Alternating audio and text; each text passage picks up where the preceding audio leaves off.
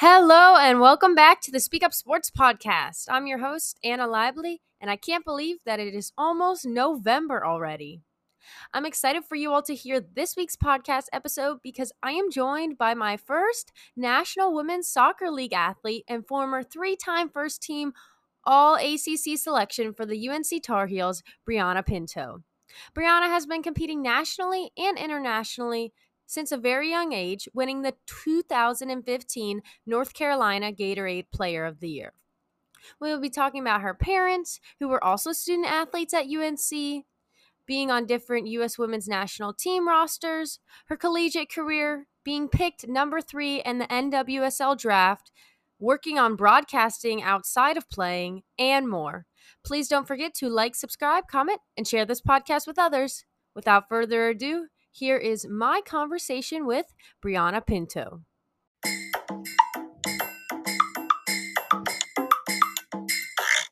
Well, welcome back to the Speak Up Sports Podcast. I'm Anna Lively, and this week on the podcast, I am joined with a former collegiate soccer player and now professional soccer player, Brianna Pinto. Brianna, thank you so much for coming on and joining me today.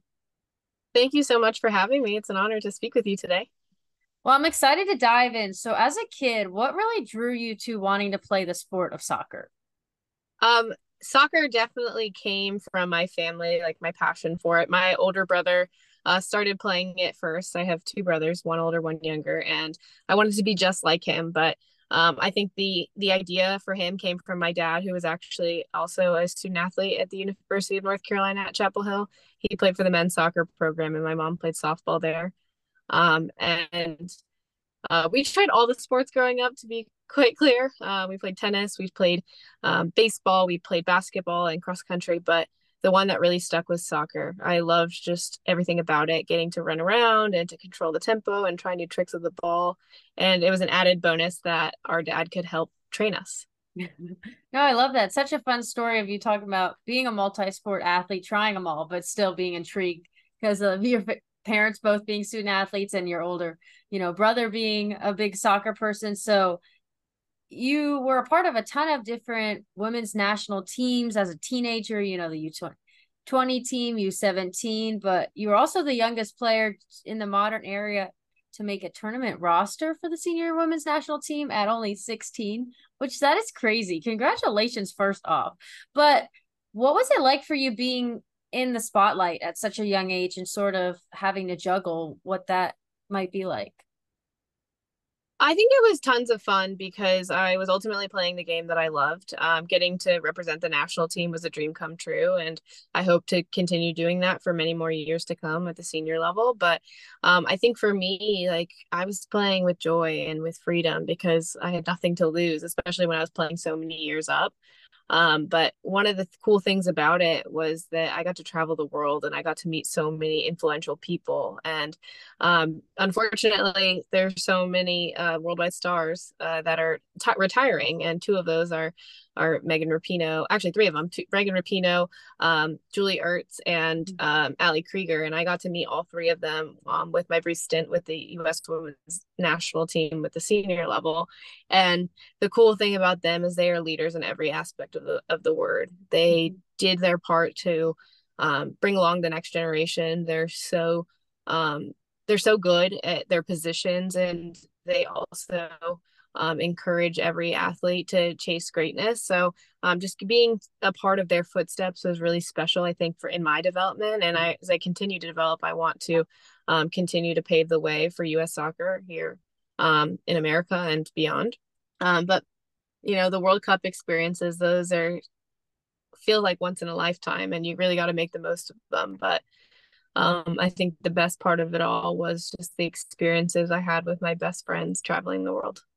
Well, that's really cool that you talk about those, you know, three icons that have really changed women's soccer, you know, competing in World Cups and Olympics and more. But, you know, you talked about traveling the world. So I have to ask you, what are some of the favorite places that you've traveled so far when you've been competing in soccer? to soccer. It's an, an absolute blessing. Um, one of my favorite places was actually my 16th birthday. I was at camp and uh, we were in Lake Como, Italy. Um, so that was absolutely be- beautiful. It's on the northern part of uh, Italy, and um, we actually went there to play against Switzerland. Um, but it was super cool um, just because the greenery is absolutely surreal and water is beautiful and so many people boat there in the summers and a lot of wedding destinations are there so i would definitely love to go back um, another place in the world that i love was amman jordan. Um, that was for the u17 youth world cup. Um, it was just a beautiful country. The food was incredible. The people were incredibly nice. Um, and while i was there i actually got to go to jerusalem and um, you know seeing it um, you know especially in the midst of all the conflict that's going on there right now Um, I'm really grateful I got to see all the culture and all the religions that are celebrated there.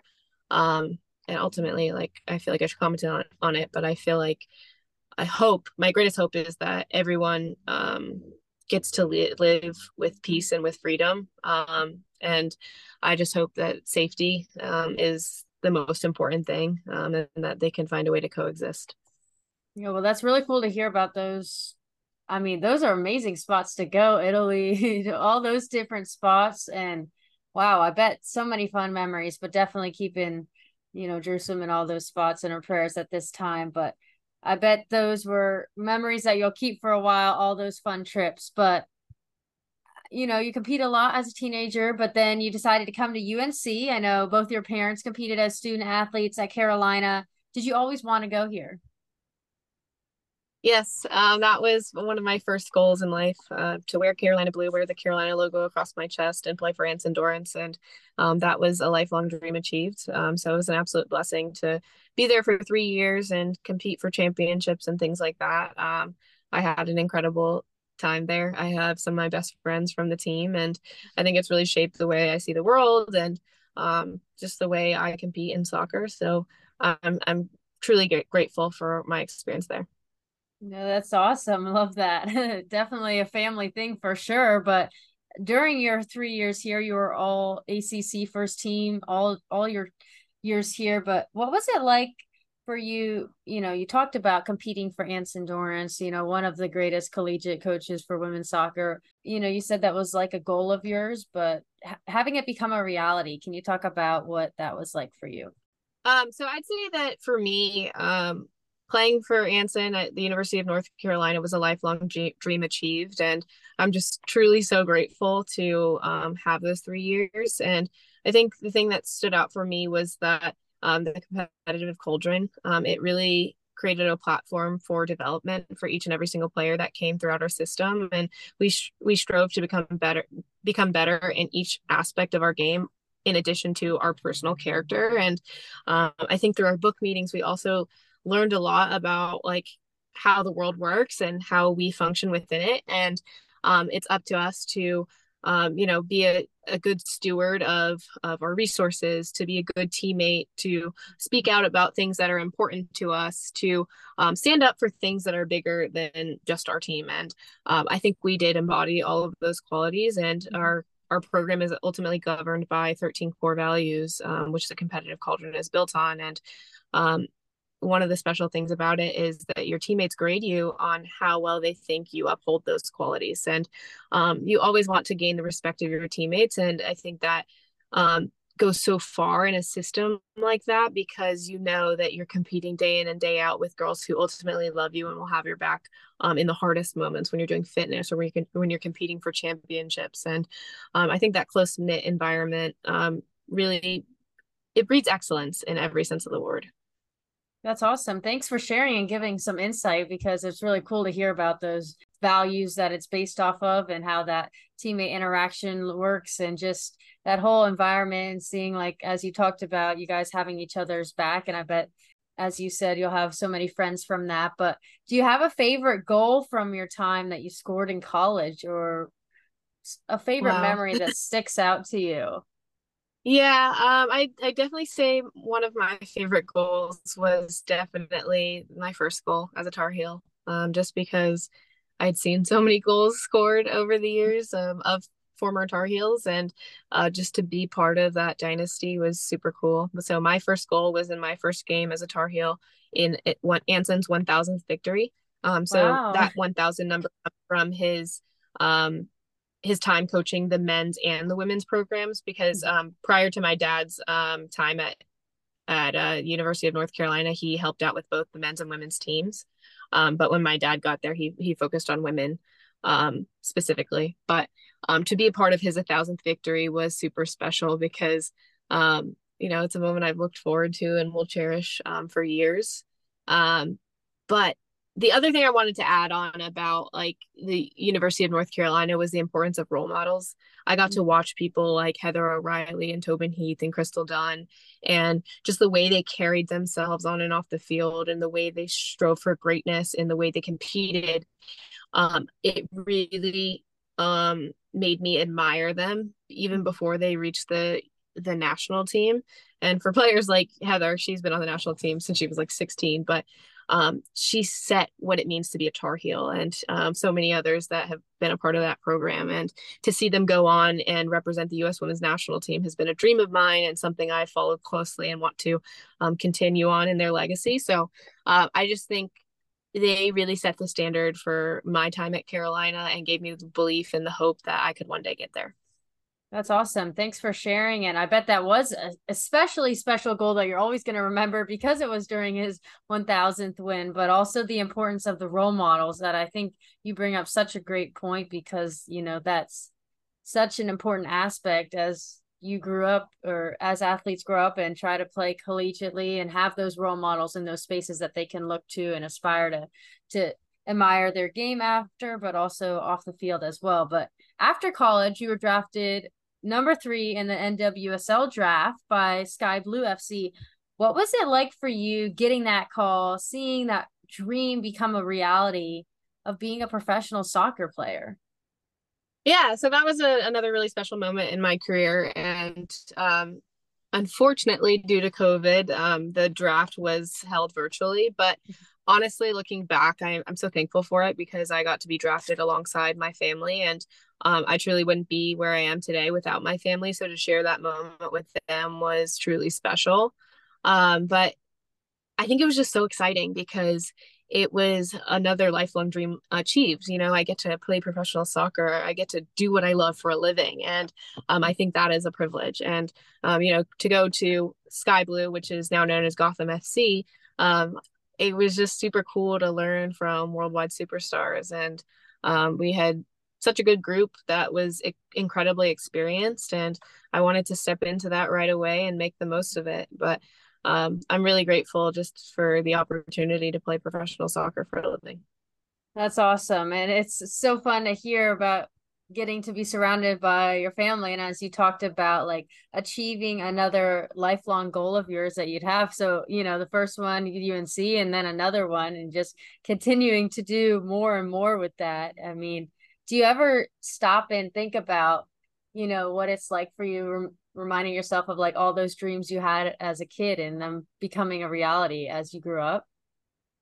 Yeah i think that's a fantastic question. Um, i always do reflection um, just because when you do achieve something that you've been working towards it reminds you of all the hard moments all the stuff you had to do to get there and i think there's a lot of sacrifice with becoming great at anything. I mean yeah i could i bet you can imagine like all the hours you have to spend studying people and figuring out their stories and and and um, creating the best ways to tell their stories and a lot of work goes into it and um, similarly with soccer like you have to use every bit of your time to becoming the best athlete you can become but um, my my dreams are are beyond just what i do on the field. I want to become the best player that i can become and i also um, want to have the greatest impact on others. And um, if I can, you know, use my platform for good, I think that's a that's success for me. I love that. I love that you really talked about not just the impact you hope to make on the field, but the impact you hope to make off the field as well. But speaking of more professional soccer with you, you you're not playing for the North Carolina Courage, and you guys recently got a playoff spot. So congratulations on securing that spot. What has what's this season been like for you so far getting to play both in pro softball, but also in the same state as you played in college? Yeah, so this is my hometown. Um, this is my hometown club as well. So I'm the first academy product to um, play for NCFC Youth, formerly known as CASL, and then also play for the first team. So um, I think we're playing a really great style of play, and it's been super cool to win some championships, um, namely two um, back-to-back Challenge Cup championships. Um, so uh, it was just so cool to host both of those at home because we were in front of all of our family and friends, and then all the fans um, who who motivate us every single day. And um, I think we're playing because um, we want to get better every single day. And I think our club is very focused on details. Um, with that detail oriented um, nature of us, I think it allows us to chase perfection because we want to think about the pace of our passes, um, the texture of our passes, our movement off the ball, the way we defend, the way we work as a team. And I think all of that contributes to our overall culture, which creates a really great experience for every player on the team because um, this team of girls I really love, I think we're all committed to um, the grind of becoming professional soccer players. And um, they make it also worthwhile.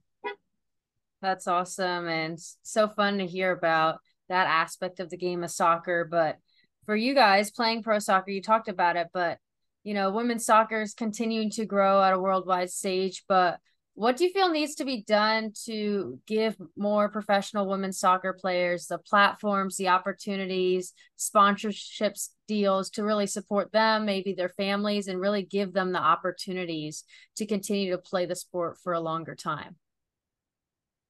I think that's a, another fantastic question. And I actually like thought a lot about this because I have a teammate, um, Estelle Johnson, who's been I think in every season of the NWSL except one, and she might have even played in the WPS. I will have to check on that, but she's played more than 10 years professionally, and she can talk about like what it took for the NWSL to get to where it is today, where we're having sellout stadiums and crowd records. And, you know, like just last weekend with the North Carolina Courage, we had 10,434 um, people in attendance at our last game. And that was a huge bit of growth for us as a club. And um, you've got clubs like angel city who consistently get 22000 or whatever it may be. And um, and right megan rapinoe's last game where i think they had like 34000 plus. And i think that shows just the amount of growth that's going on across the league and even mm-hmm. across the world because if you talk about the wsl the women's super league um, they're getting 50,000 girls or well, right. fans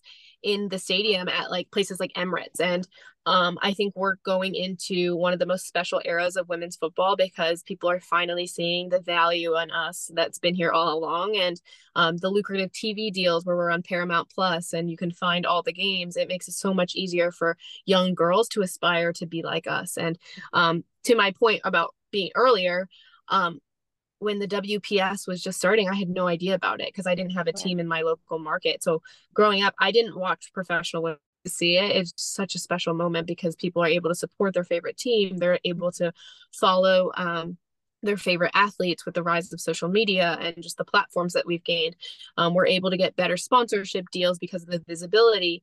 Um, we're able to do so much more and like step into our collective greatness um, as women athletes. And um, i'd say for the growth just continuing to promote it in the best way that we can to continue to talk about what's going on in the women's sports world um, to buy jerseys to buy tickets season tickets specifically so that you could have that continuity. I think that's really really important. But um, to give your athletes a, a, chance to tell their stories i think that's also um, incredibly valuable because before our identity as athletes we are people with really great stories and i think there are still so many stories to be told across the nwsl and beyond and i just hope we can really make the most of the incredible women that we have um, that are professional athletes.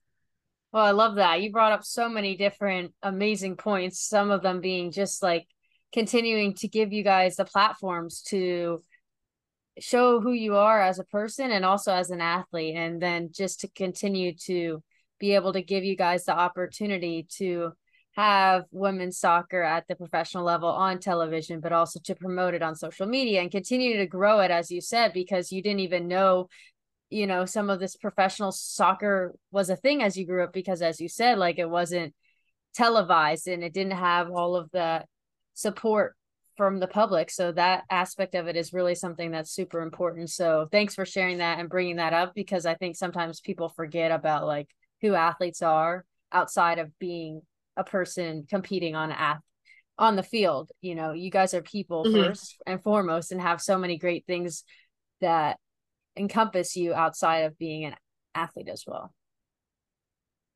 Absolutely. Yeah. So, well, you're not only competing, but you're also doing some soccer commentating outside of playing on the soccer field right now. What's that been like for you and doing the transition? And how do you learn from transitioning from playing to then broadcasting? Yeah, I think it's a fun opportunity that I kind of walked into. Um, just the fact that I'm back in North Carolina opens up a lot of different opportunities because I am so local and I have a good grasp on the soccer market here and obviously UNC. But um, I started commentating uh, UNC women's soccer. Um, and one of the cool things about it when I started last year uh, was I got to commentate on games of people I played with and against, and um, I, I, obviously have a good hold on on what's going on in the women's soccer, uh, women's collegiate soccer levels, and um, I love getting to offer my perspective as an athlete and as a midfielder because I can give you the the nuance of the game that may not be as evident to the average soccer watcher. Um, but I think it's super fun. I really enjoy it because it allows me to be a student of the game. I'm watching a lot more soccer in terms of like the commentating and I'm mm-hmm. analyzing it from a point of what does this team need in this specific game? What are the tactics that are going to make them successful? Um, how do they handle this matchup that pre- presents a different um, challenge maybe and what does this mean for their overall season in terms of like chasing postseason so um, that's been super fun. Uh, I think I'm getting better as it at it as I do more games. Um, I think broadcast is super fun because um, you know you get to chat about soccer all day, and um, it, it, it really is uh, so worthwhile. And uh, thanks for the opportunity at Carolina. I've got also gotten to work at NC State men's soccer Duke women's soccer and uh, UNC men's soccer and ECU women's soccer. So I've made my way around the triangle and I'm really loving it uh, because I do think it is a lucrative career uh, path after I'm done playing. It's something I'm definitely interested in. Um, so um, I'd love to continue learning more about it. Yeah, that's awesome to hear about you sharing how it sort of just happened, but it's continued to grow and give you more opportunities. But also, you're bringing such a unique perspective to the listeners at home because you are still playing in the sport, but you've also played at the collegiate level. So you know so many of those nuances, like you talked about, that people might not know about. So it really brings a cool perspective to the broadcast. But looking ahead, you've talked about some of your lifelong dreams, but what are some more of your goals and dreams, both in soccer and maybe outside of it? Um, I want to play for the U.S. Women's National Team in a World Cup and Olympics, and I want to win those events. Um, I do think we have a incredible crop of talent coming up through the pipeline right now, and I think we can invest in it in a wonderful way. And I just want to be a part of that. Um, beyond that, I'd love to play in Champions League. I want to get more of a global perspective and play overseas at one point. Um, I would love to win World Player of the Year, the Ballon d'Or award. Um, I want to go as far as I can with this game. Um, but afterwards after my playing career is done. Um, hopefully i get is a very long time to play and that i remain healthy and happy with it. Um, but afterwards i want to work for fifa. Um, one passion of mine is just the accessibility to the game. And um, i was actually the us youth representative um, for the united states soccer federation to help get the hosting rights to the 2026 fifa world cup. Um, so Diego Lainez of Mexico and Alfonso Davies of Canada were both their representatives for their respective federations. And um, just to have that World Cup and here in 2026 on our home soil is going to be so special just because we are walking into the greatest era of of football in North America. I truly believe that. We have Copa America, we have the Club World Cup, we have the FIFA World Cup, we have hopefully if we bid for it, the Women's World Cup in 2027 and then finally the LA Olympics in 28. So I think we have a huge opportunity to capitalize on. And I just hope that we can reach as many kids as possible and make soccer the preeminent sport in the United States. So, um, one of the ways that I'm currently working on that is um, through my foundation with Pinto Football Foundation to get more kids into soccer free of cost because, um, you know, there are a lot of financial and structural barriers that mm-hmm. uh, prevent kids from participating in the sport of soccer since it is a very expensive sport to play. Um, but I just hope that I can do my part and um, make this soccer game a place for everyone uh, because I do truly believe it is a global game that um, shares so much passion and so much joy from cultures around the world. And mm-hmm. if I can do my part in ex- extending that to other people and sharing the joy that I have uh, for the game, I I would be happy with my career.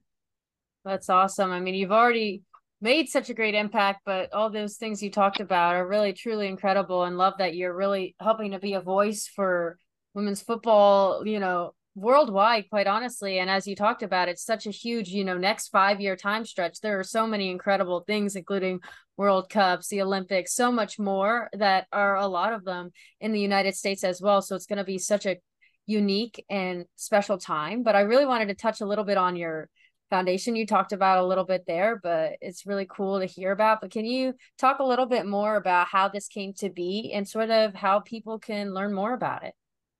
Yeah so my foundation is pinto football foundation. I started it last year and basically i want to minimize the structural and financial barriers to participation for kids around the world specifically in underserved communities um, domestically and around the globe um, but you know, I'm starting small. I started in my own community and I hosted um, a soccer and field hockey clinic with one of my really good friends, Courtney Williamson, founder of Beyond Our Game, and um, we had a event at the University of North Carolina for Black and Brown girls, uh, third through eighth grade, and we wanted to get them into two new sports that don't have tons of diversity at the moment, and mm-hmm. um, we wanted to, them to know that there's a place for them in in the game. Um, but that was a really special day because they got to have a community of women that looked like them and uh, were encouraging them to chase their dreams with two new sports. Um, but afterwards, I was also named the um, nationwide uh, community impact award recipient on behalf of the NC Courage. And um, through this opportunity, I got to host an event called Camp FC in conjunction with the club. And we hosted a game uh, well, field day full of soccer activities, water games, arts and crafts, and then a financial literacy course hosted by M&F Bank, eh, which is uh, the second oldest minority bank in the United States. And um, one of the reasons we wanted to include that was because we wanted to emphasize um, just the importance of financial literacy so that finances aren't a a barrier to entry. So um, mm-hmm. it was a kid friendly version of it, but they were learning things about what a bank account is, what what a withdrawal is, um, what a savings account is, so on and so forth. But we really want to introduce them to thinking about how they can, um, you know, guide their own futures and uh, be good stewards of the resources that are put in their disposal and or at their disposal. And I think for me, if I can give them uh, the resources to succeed and to use their education um, to pursue like athletics like getting a college degree to go play at a four-year university. I think that's the right encouragement that i could give through them. So to, to, to summarize what I've shared, Pinto Football Foundation is about um, hosting clinics, making donations to existing organizations that um, already have uh, yearly programming, um, um, I will also make uh, donations in terms of apparel, um, specifically Adidas gear, because I am an Adidas athlete. Um, and then I set them up with scholarships so that they can play soccer um, throughout the year um, free of cost. That's really incredible. Uh, thank you so much for sharing because that's so cool to hear about. I mean, you're doing so many great things and trying to help the next generation and give them a role model look that looks like them so that they can know and as you said like achieve these big goals and dreams that you've done, but also know that they have a role model that they can look up to and be in contact with as well with the camps and so much more. So thanks for sharing that. And I'm definitely excited to continue to watch that as you continue to do great clinics and more with that aspect of the foundation. But what I always do to finish off the podcast is what I call my favorite five questions. So, what is one piece of advice you would give to the next generation? I think anything you set your mind to is achievable as long as you're willing to sacrifice. Um, as long as you're you remain determined and as long as you remain humble. Awesome stuff. Love that. All right, give a shout out to someone who's made an impact on your life. An impact on my life. Um, I'd say Cricket Lane. Um, she's the senior associate athletic director at the University of North Carolina, and she um, was a huge proponent of just maximizing my opportunity at the collegiate athletics program, and um, just the way that she helped me with internships, helped me with career advice in terms of like how I was navigating soccer in school, um, just the encouragement. She even helped me with running my first camp in conjunction with Beyond Our Game and Courtney Williamson. And she's just been such a great mentor for me. And I, I really appreciate all the ways that she's helped athletes become the best version of our, ourselves and to reach our potential in the greatest way. That's awesome. Love that. All right. If you could plan your ideal day, how would you want to spend it? Okay. Um, I love playing soccer, obviously, so I would do that in the morning. Um, I love having all of my energy, starting off my day on a positive note. So I think I would start with either a small sided game, maybe like 5v5. That would be fun.